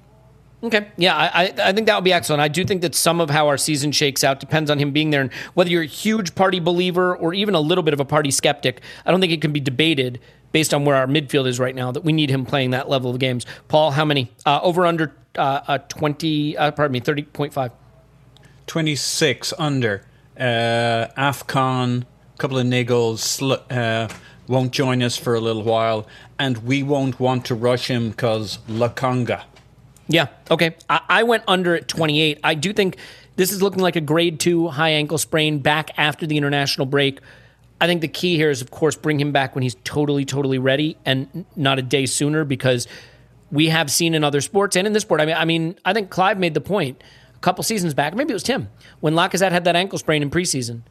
Basically, wasn't the same the rest of the season. I think it was two seasons ago. Um, people were surprised that he was a little bit better last season. And, and Tim, I think you rightly pointed out it was that ankle sprain. Cannot afford to have Partey's season sort of lost or diminished because of this. So they have to really manage it right. Uh, Scott, over under 30.5 Premier League starts for Thomas Partey. I said 25 because I mean he's missing three here. He's going to miss three for AFCON. There's going to be a you know a handful that he kind of misses just for rest and rotation during the pretty grueling schedule. So yeah, I think 25. Um, but I think he's going to have 25 really good starts. Well, then I've got good news for Tim. If he misses three here and three for the AFCON, Tim, he has to start every single remaining Premier League game for him to hit your hit your projection. So uh, no, no problem. No I pressure. No that. pri- yep, no pressure, Thomas. Uh, Lokonga Premier League starts Scott over under 11.5. I said 18. I think he's going to play basically all of Elneny's starts last year. Wow. Okay. Yeah, that that is a lot. Um, uh, Paul over under. Uh, what did I say? 11.5 Premier League starts.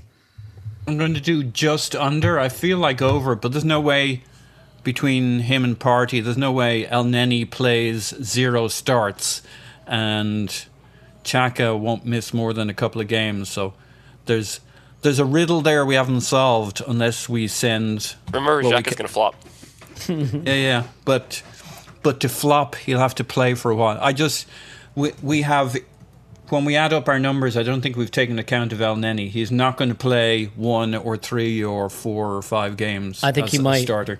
I think he might. Well, that that would be good. Anyway, under okay. eleven. Yep. Tim over under uh, 11.5 for Lokonga. I've gone just over with 12, and my rationale for that is I think he will become the backup for both Xhaka and Partey. Totally agree. Yep. Yeah, and Elneny will get phased out. I think there may be formations where all three of them play also. Um, uh, Clive, over under 11.5. I say 10. Yep. I think Yeah. that's good. And I, right. I have gone for 17. Um, I think Shaq is getting older. He's been an ever present, but I think this may be a season where he, look, he played over the summer. He can't stay fit every season, all season. Can he? Maybe a few Yeah, injuries he's the for best, Xhaka. He's the best trainer in the club. Got the best numbers. He's incredible. Look at some yep. old films of Oh, him I get. Look, he's in years ago. immaculate shape, but nobody's looks- fit for looks 38 games every single season, and he has been. I mean, so there's got to be a few games Well, missed in there. Ben somewhere. White is. Yeah, Well, right, true. Okay, And that's Mari. what happened to Cazorla as well, by the way. He was super fit for four or five years until he wasn't. And and then did that end really well? As far as I remember, it ended really well. Um, Pablo Mari Premier League starts over under 10.5. I've gone just over at 11. Uh, Clive. Yeah, I've gone over 15. Um, Mm-hmm. I don't see. uh, He'll be fine. I know you've got the pre-season trauma going through your head, but trust me, he's a steady, steady Eddie, and he'll he'll be fine. We will be debating that on podcast in the future, and from the sounds of things, 15 times. Uh, Tim. 10. Yeah, I would take 10 more than 15. Paul. 15. We won't be playing the way we did in pre-season. Uh, he won't be as isolated. We'll start to remember when Elliot said, "You know what? I think Pablo Mari might actually be good." Remember that? Yeah, yeah. But remember, when I say something, that's usually when it goes back the other direction. Scott, I said six. I think we're going to have a pretty settled back two, and I think it's going to be Gabriel and White.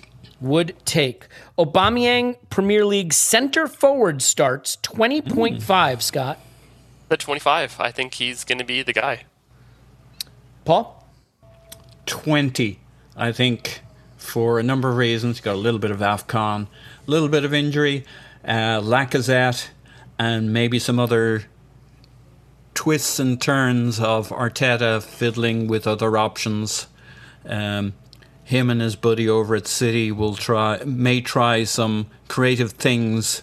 I think we're going to struggle in the front line is the answer, and I think the that will mean that Aubameyang we will start to experiment with other approaches than Aubameyang. Plus, we might actually bring in a uh, an additional striker now or in January. So yeah, I'm I'm a bit gloomy gloomy on my top scorer. Yep, we've moved into the section of the podcast where there's literally just music playing in the background. But if anyone's still with us, that's a good sign. We're wrapping up here, I promise. Um, center forward starts for Aubameyang, uh, twenty point five. Clive over under. Ah, what did I say? 20? Mm-hmm. Yeah, we, I, I still think he's a man, but when Lacazette gets sold, that could go up. You said 25. didn't Twenty you? five. Yeah. Did I say 25? There Yeah. you go. As Okay. per Scott. There you go. There Tim. I've I've gone for 23. I toyed with putting Lacazette as my flop of the season. I've got a feeling he's a player who might end up getting phased out as well. Um, but when I say 23, I'm not necessarily convinced that Aubameyang will play 90 minutes as a striker in those games. I think he That's might fair. start them and then shift over to the left wing or just come off for Lacazette. It is interesting that he is our highest paid player. He is our star striker, and none of us have him playing more than, I mean, two thirds of the games at striker, which is interesting. I have him at 20. So we will finish with two now. There are a couple other on here that we're not going to cover. Uh, Willian minutes, 800. We all went under. Uh, goals from midfield, I said it at 5.5. Everyone went five or fewer.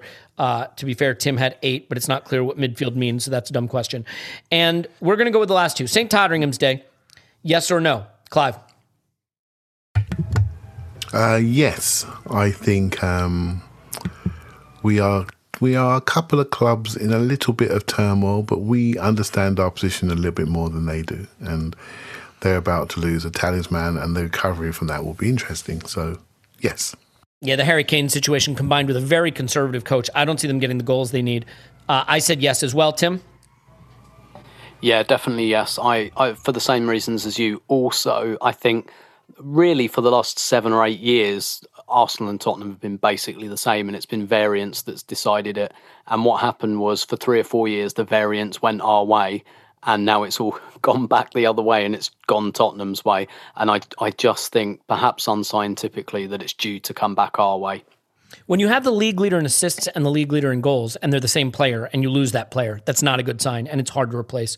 Uh, Paul, Totteringham's Day. Uh, yes, but just about. I think Nuno's good, and I think uh, Tottenham will be a lot better than they were last season. I think it's going to be really close, but we'll do it. I think it's a tailor-made mid-table coach because I just don't know.